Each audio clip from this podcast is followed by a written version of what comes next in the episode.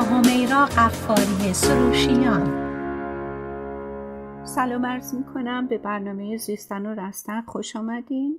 بنده حمیرا غفاری سروشیان روان درمانگر و مشاور خانواده در خدمتتون هستم.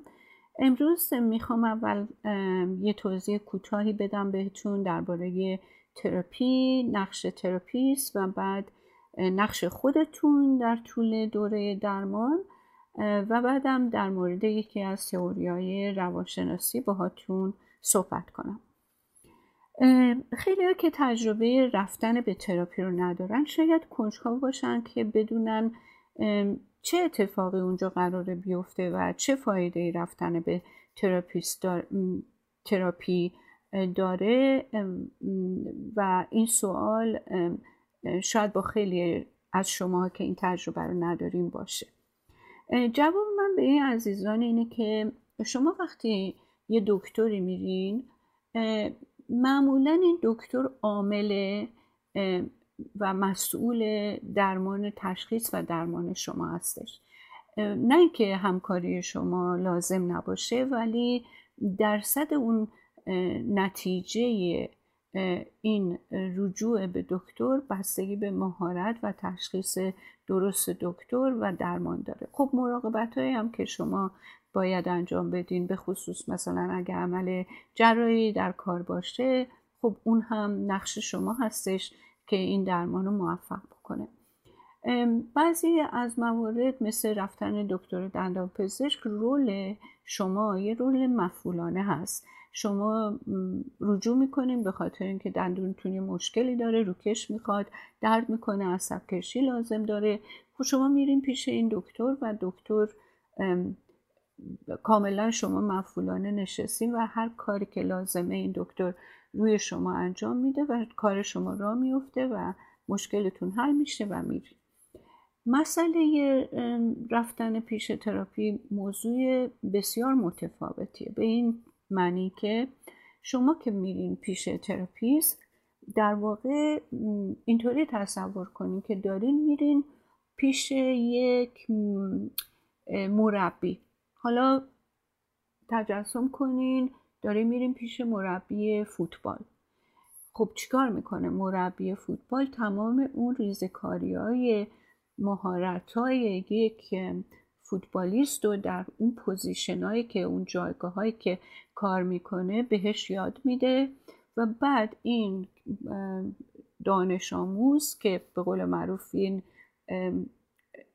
ورزشکار بلند میشه میره تو زمین از اون ابزار و اون مهارت هایی که یاد گرفته اونا رو به عمل و به اجرا می‌ذاره و بعد از اینکه اینا رو به اجرا گذاشت نتیجه که حاصلش میشه اینه که بیشتر و بهتر بازی می‌کنه و خب شناخته میشه و این مهارت ها در واقع بهش یه افتخاری میده و یه نگاه قهرمانانه بهش میشه. آیا این مربی می‌تونه به جای این ورزشکار بره تو زمین بازی رو بازی کنه؟ مسلما نه. حالا اینو تعمین بدیم به بقیه چیزا. مربی موسیقی مربی آشپزی مربی گلسازی همه اینها فقط دارن الفبا و راهوکار رو یاد میدن و این آدمی که میره برای یاد گرفتن این اوه که باید این مهارت ها رو برداره به صورتی ابزاری برداره ببره بیرون و اینا رو به کار بگیره تا اینکه خوب خودش بشه در این رشته. حالا وقتی که شما میایین تو تراپی درست مثل اینکه رفتیم پیش یه مربی. منتها مسائلی که اونجا به شما یاد میده ابزاری که دست شما میده راهکارهایی که به شما نشون میده که شما برین انجام بدین و چراغایی که براتون روشن می‌کنه که راهتون رو تشخیص بدین. حالا اگر شما هر هفته برین و یه پولی بدین یه وقتی بذارین تو تراپی هم که هستین تو اون پنجاه دقیقه که تو تراپی یا هر چقدر که طول بکشه هستین اوقات خوبی خواهید داشت مسلما. وقت خیلی بد و زجرآوری ندارین. اون لحظه خب بهره من میشین از اینکه با کسی نشستین دارین درد دل می‌کنه حرفاتون می‌زنین مشکلاتتون رو میگین. ولی بعد باید وردارین این ابزاری که در اختیارتونه ببرین توی هفته باهاش کار کنین. به طریق عملی ازش استفاده کنین و توی ابعاد زندگیتون به کارش بگیرین. اگر که این کار نکنین هم وقتتون هم پولتون از بین میره. خیلی از افراد هستن اگر ازشون سوال کنید که آیا تجربه رفتن به تراپی داری میگن که بله ما رفتیم وقتم گذاشتیم ولی خب زیاد نتیجه نداده فایده نداشته وقت هدر کردن بوده پول هدر کردن بوده. و خیلی هم اگر ازشون سوال کنیم میگن نه خیلی مفید بود خیلی به درد ما خورد به شرایط زندگیمون کمک کرد به بهبود روح و روانمون و همه ابعاد زندگیمون. این دوتا هر دو دارن درست میگن. این دو گروه هر دو درست میگن. منتها گروهی که رفته و اینا رو به کار گرفته موفق شده منوط برای نبوده که با چه تراپیستی کار کرده. کم و بیش تراپیستا خب یه تحصیلاتی دارن و بهترین سعی خودشون هم می‌کنن معمولا. نه حالا استثنا وجود داره ولی معمولا. ولی نتیجه که گرفته میشه بیشتر منوط به اون فعالیت اون شخصیه که میره و کمک می‌خواد. من اینجا در واقع می‌خوام این توضیح رو دادم که اگر که شما سوالی راجع به این که ویژگی تراپی چیه و باید چه کار کرد و در اختیارتون بذارم که اگر روزی تصمیم گرفتیم بدونین که اونجا هیچکی رو شما هیچ کار خاصی انجام نمیده. فقط شما هستین که باید فعالانه اونجا رول زندگیتون رو به دست بگیریم با ابزار جدید شروع کنید تمرین کنید تا اینکه نتایج مطلوب به دست بیاد. مطلبی که دوست دارم که اینجا تذکر بدم اینه که هر آدمی در واقع موقعی که پیش تراپی میره یک انتظاری از این تراپی داره و جالبه بدونین که رفتن پیش تراپی علا رقم این که چه اتفاقی اونجا قراره بیفته همین که به شما این فرصت رو میده که شما با صدای بلند فکر کنی و ترس از قضاوت هم نداشته باشی خودش به خودی خود تراپیوریکه یعنی نه حالت التیام داره.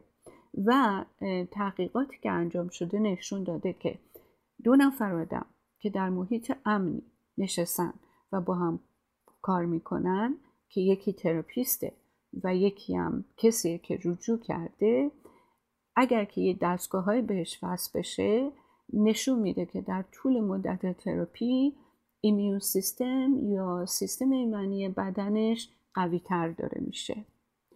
و بعد اومدن آزمایش کردن ببینن چه ویژگی چه اتفاقی چه فعل فعالی در تراپیست اتفاق میفته و دیدن دقیقا همون گونه که این نشسته در محیط ام و برای کمک و حمایت به مریض انجام میشه و اون رابطه که بین این دو نفر یه ویژگی خاصی شکل می‌گیره به دستگاه ایمنی بدن تراپیست هم تاثیر می‌ذاره و اونو بالا می‌بره. بعد حتی کار رو به جای رسوندن که این صحنه رو اگر یک نفر سوم شاهدش باشه اون هم سیستم ایمنی بدنش بالا میره. این حاکی از یک پیغامه برای ما.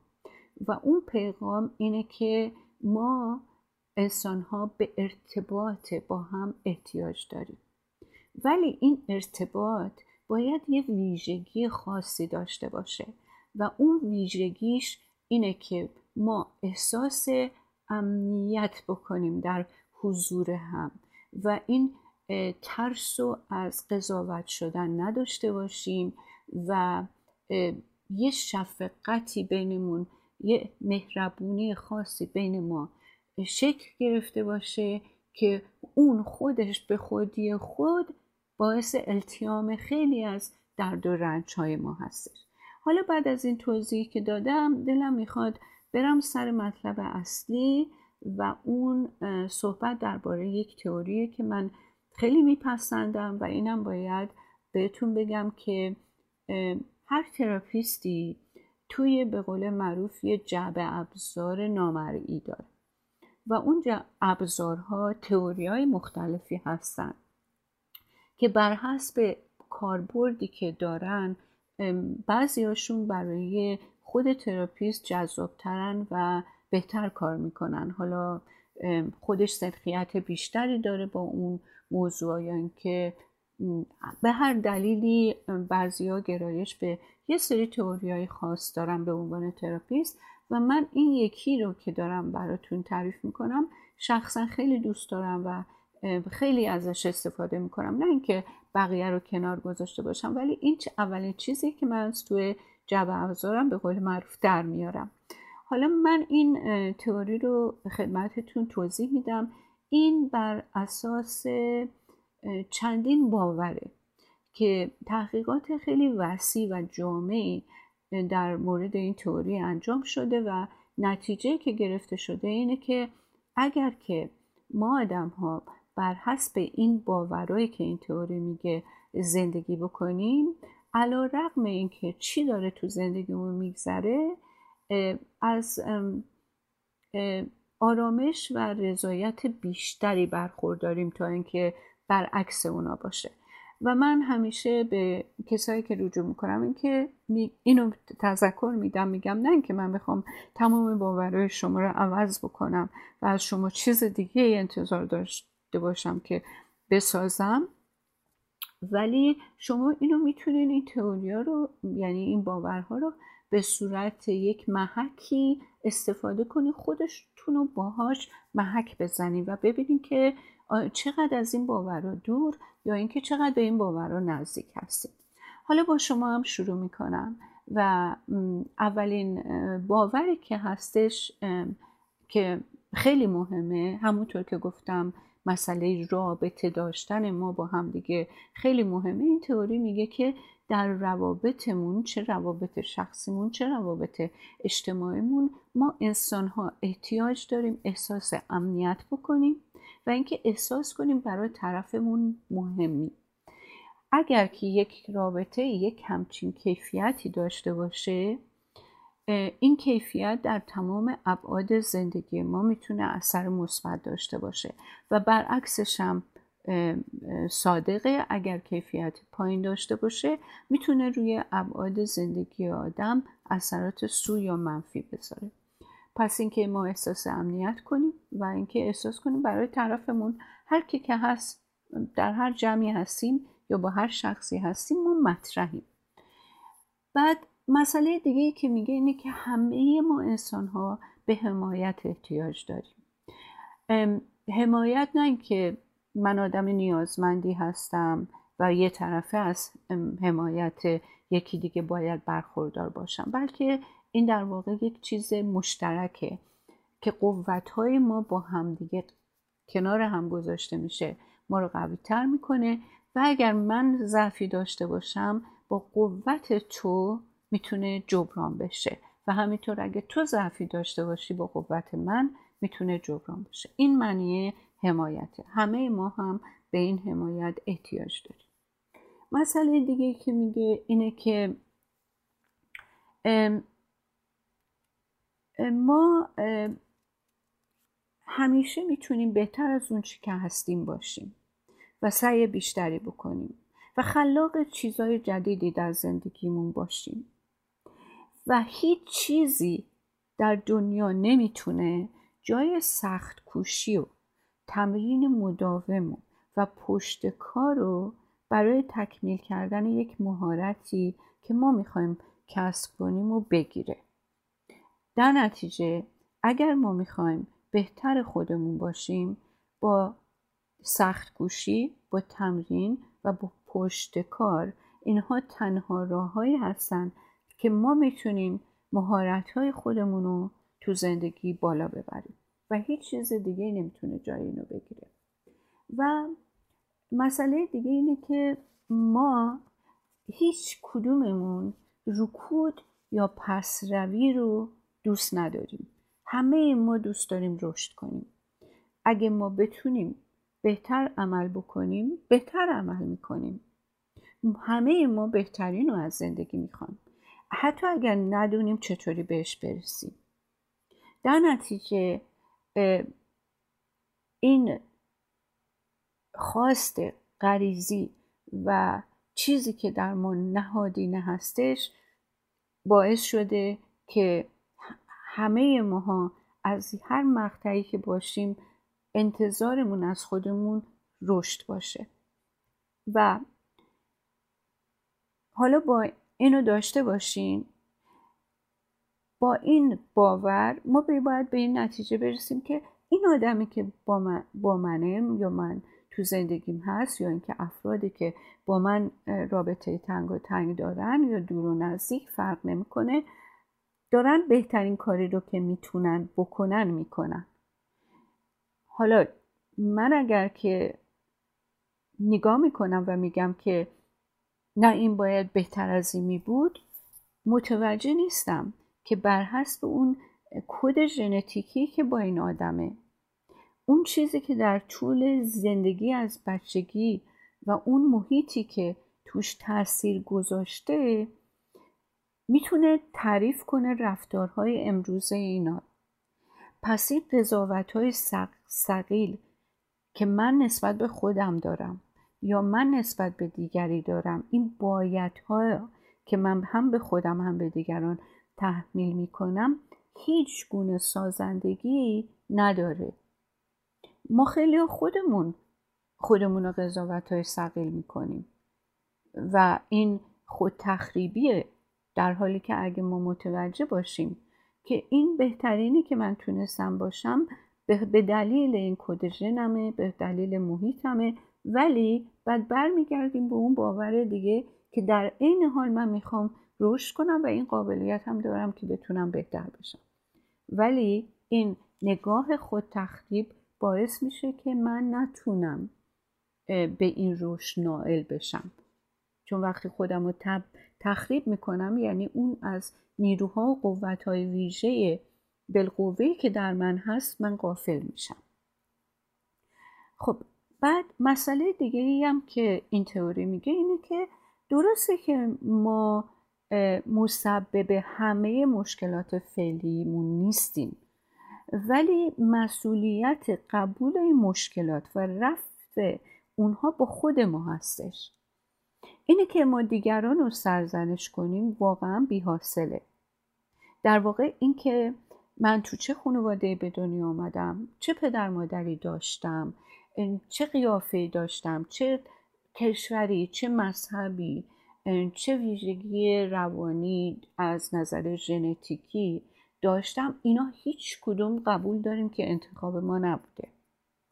ولی اگه من بگیرم بشینم و همیشه متأثر باشم و دل دلم برای خودم بسوزه که تفلک من حیوانی من قربانی خودم رو ببینم. آیا من که ندیدم؟ حالا شاید شما دیده باشین که این هستی بیاد زانو بزنه به شما بگه ببخشید معذرت می‌خوام. یا اینکه کسی بیاد بگه حالا من جبران خسارت چجوری بکنم؟ چند قیمتش نه هیچ کسی نمی‌تونه هیچی رو جبران کنه. پس اگر من رول قربانی رو قبول کنم و هویتم بشه یک قربانی مطمئنا که از دیگران انتظار دارم که حق من از زندگی به من بدن که هیچ هم این حق رو به نمیده.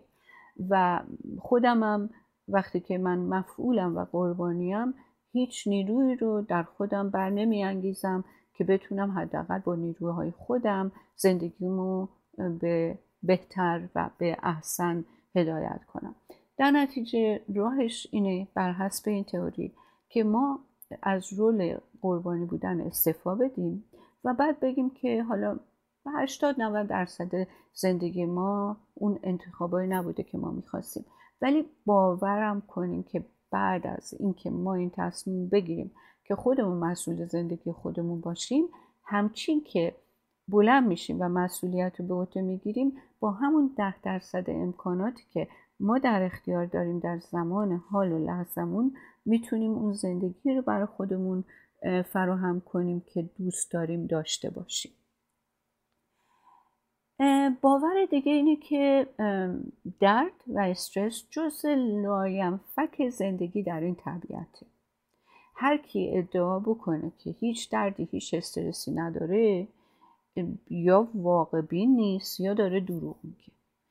شما از بیرون هر کی رو نگاه کنیم به نظر زندگیش کاملا موجه میاد.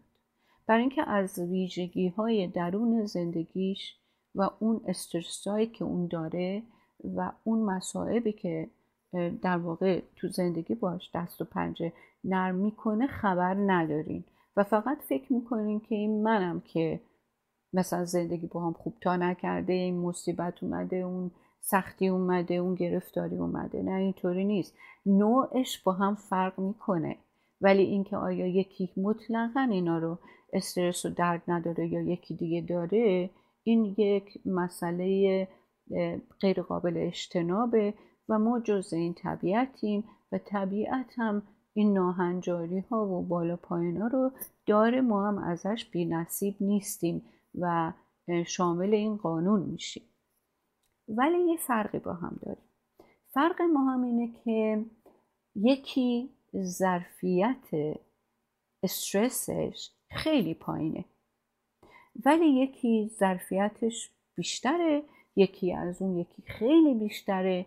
یکی می‌تونه بر خیلی مسائل فائق بیاد و پشت سر بذاره. ولی یکی با چون ظرفش کوچیکه خیلی زود از هم میپاشه. فرق ما در اینه. نه اینکه یکی نداره مشکلی یکی دیگه داره. بر حسب این باوری که در این تئوری هست صحبت می‌کنم و بعد دارم توضیحات حاشیه میدم که یه کمی مسئله روشنتر بشه. بعد مسئله دیگه ای که این تئوری میگه اینه که تغییر امکان پذیره ولی شرط تغییر اینه که من قبول کنم و بپذیرم که در من عادتی هست. در من رفتاری هست. در من ویژگی هست که اون زندگی رو که من دوست دارم داشته باشم و نتونستم تجربه کنم. و این من هستم که باید تغییر کنم تا اون زندگی رو حاصل کنم. حالا من همینجا صحبتم رو قطع می‌کنم. میریم یک به قول معروف بریک کوتاه می‌گیریم دوباره برمیگردیم به صحبتمون ادامه میدیم. ممنونم که با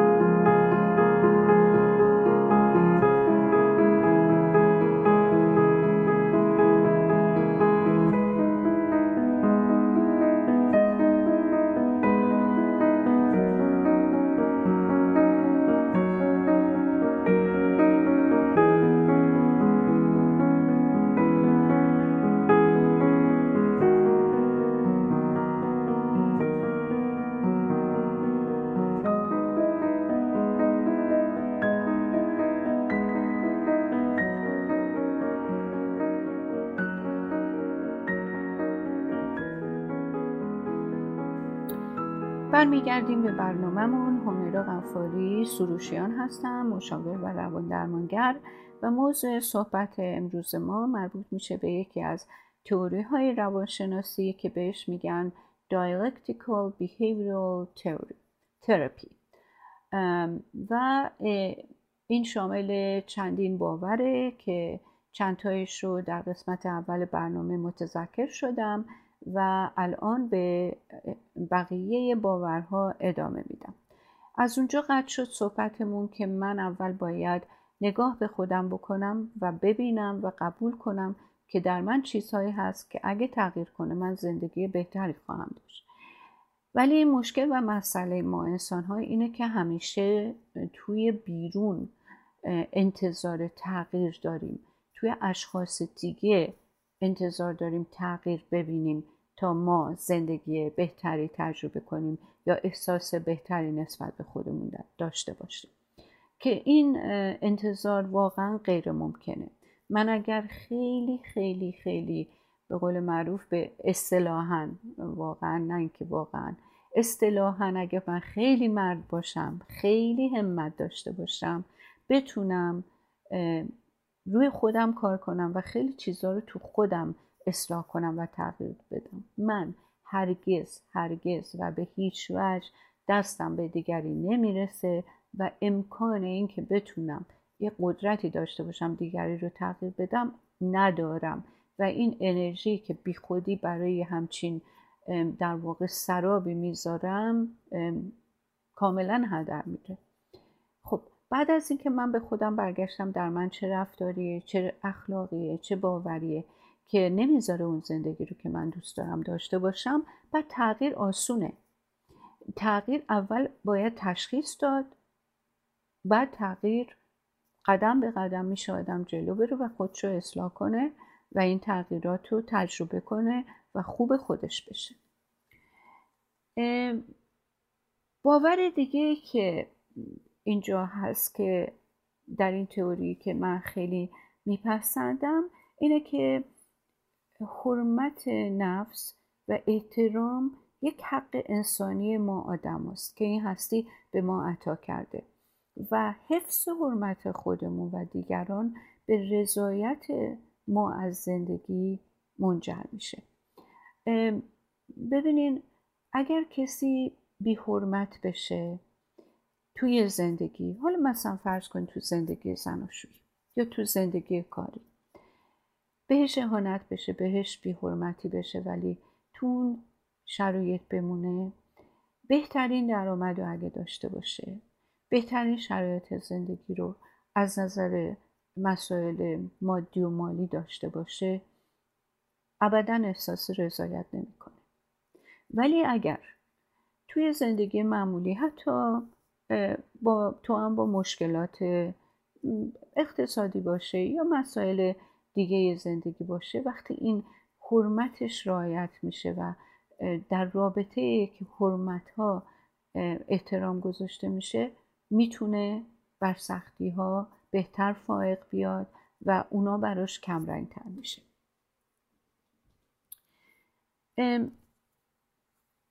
مسئله دیگه که این باور میگه که این خیلی هم مهمه همشون مهمه ولی من بعضیاشو خیلی خیلی بهش تکیه می‌کنم و پافشاری می‌کنم به خودم یادآوری می‌کنم و به دیگری اینه که ما انسان ها احساس تجربه می‌کنیم. این طبیعت این شیمی مغز ما رو جوری تعبیه کرده و به قدری ماهرانه همه چی رو سر جای خودش گذاشته که ما برای هر حسی احساسی که داریم یک سری قدرت درونریز داریم که می‌تونه اونو به تعادل برگردونه ما عصبانی میشیم طبیعیه. احساس غم و اندوه می‌کنیم طبیعیه.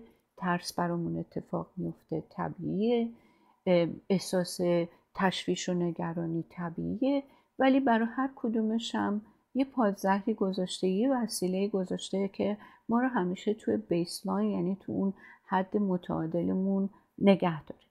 ولی اگر ما اینو نتونیم مدیریت کنیم یعنی اگر ما نتونیم احساسمون رو مدیریت کنیم جوری که اون احساس بیاد و رول راننده رو در واقع راننده زندگی ما رو به عهده بگیره و این انرژی احساسی تحت کنترل ما نباشه می‌تونه بدترین شرایط رو بر ما به وجود بیاره.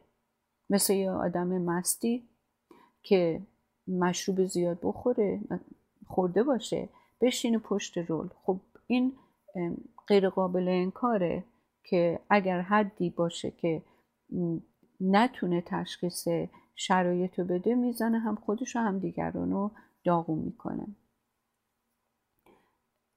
این مسئله احساسه که ما برای تامین یه زندگی سالم باید بتونیم اولا احساسا رو تشخیص بدیم قبولش کنیم نگاهش کنیم ازش فرار نکنیم بر حسبش عمل نکنیم تا این احساس به حدی تعادلی برسه که بعد ما بتونیم با اون شعور و عقل اون مدیریتمون که در اون قسمت مغز هست که در واقع قسمت تفکر و تعمق تشخیص و در موقع دیسیپلین ماست با اون بدونیم چجوری باید از پس یه موضوعی بر بیاد. مثلا من یه مثال می‌تونم براتون بزنم اینه که شما فکر کنین که من دو سه ماه سری پروژه سر کار کار کردم.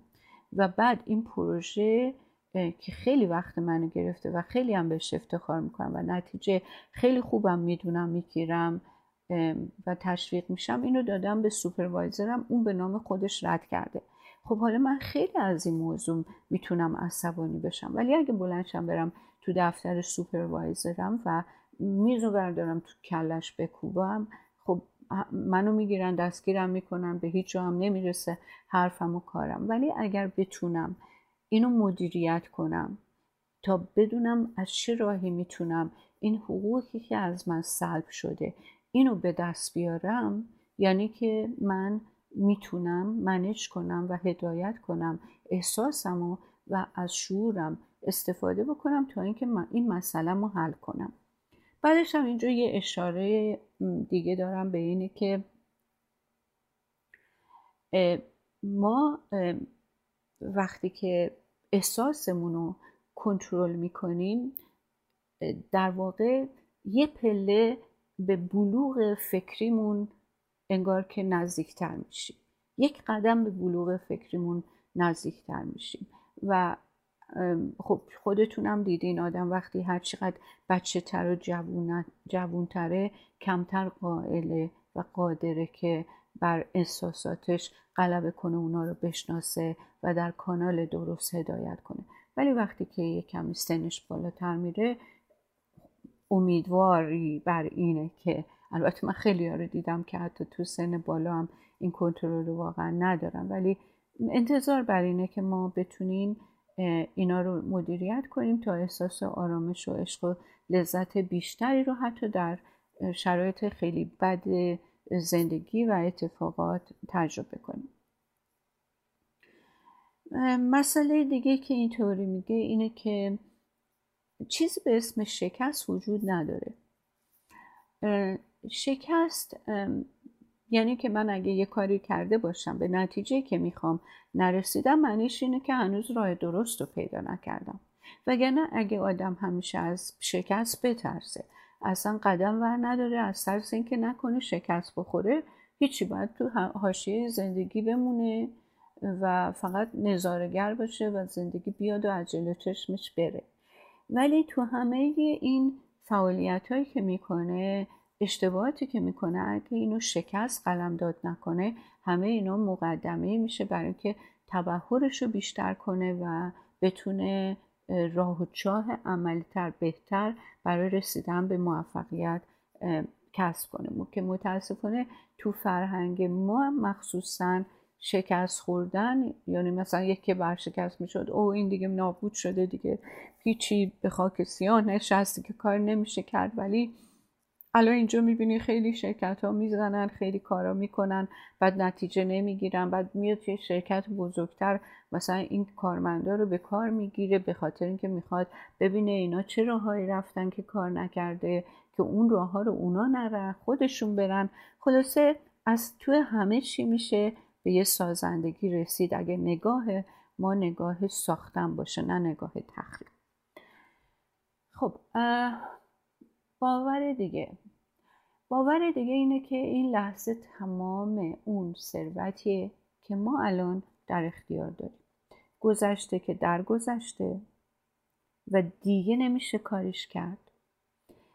اگر بهش برگردی حسرت میاره کینه میاره عصبانیت میاره انزجار از خود میاره احساس گناه میاره. تخریب کامل. اگر هم شما به آینده می‌خوای فکر کنی که همیشه ترس داری اگه اینطوری بشه اینطوری میشه اگه اونطوری شد من چی میشم؟ ولی واقعیت اینه که اون گذشته است که کاملا از دست ما خارجه هیچ قابل جبران و برگشت نیست. آینده هم 99 درصد از اون چیزایی که ما میترسیم اتفاق بیفته نمیفته حالا اگرم افتاد مرگ بار شیون یه بار دیگه ما هنوز نمیمیریم زنده بشیم. که اگر اینطوری شد. یعنی ما اتفاقی رو که نیفتاده راجبش نشستیم عذاب می‌گیریم. در حالی که اتفاق اگه بیفته یه بار میفته بعدش هم انقدر سیستم آدم سیستم انعطافیه که می‌تونه در طی زمان التیام اتفاق میفته و می‌تونه پشت سر بذاره آدم.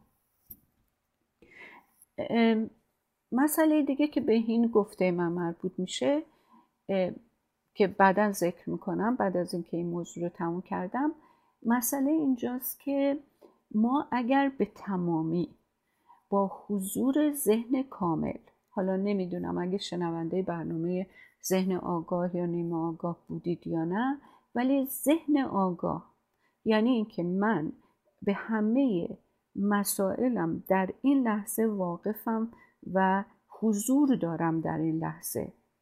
و من یه اصطلاحیه که متاسفانه خیلی آمیانه ازش استفاده شده و اون معنی خیلی عمیق عرفانیش رو از دست داده. اونم این اصطلاح دمت گرمه دمت گرم یعنی دم حیاتی داشته باشی. یعنی چی؟ یعنی در این لحظه تو حیات در جاری باشه.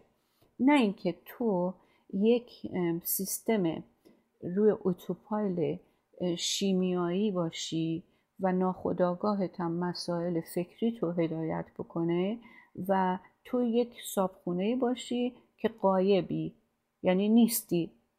ولی جسمت اینجاست خیلی کارام ازش سر می‌زنه ولی تو که صابخونه قایبی.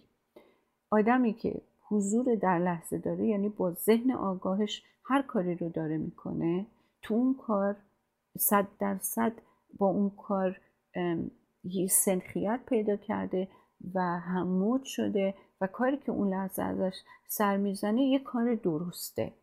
حالا بعضی هم کنن یعنی چی تو لحظه زندگی کنیم؟ یعنی اصلا آدم به فکر عاقبتش نباشه. نه کی گفته؟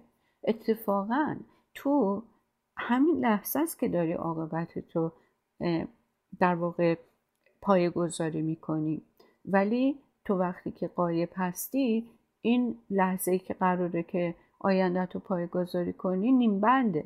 یعنی هیچیش سر جای خودش نیست. هی باید برگردی تاسف بخوری که چرا اینجا این کار کردم. در حالی که در لحظه که حضور داشته باشی کاملا واجد اون ابزاری هستی که این لحظه رو داره پایگذاری می‌کنه. پس به تمامی آدم کاملا فعال و قابلی هستی برای انجام امور امروزه.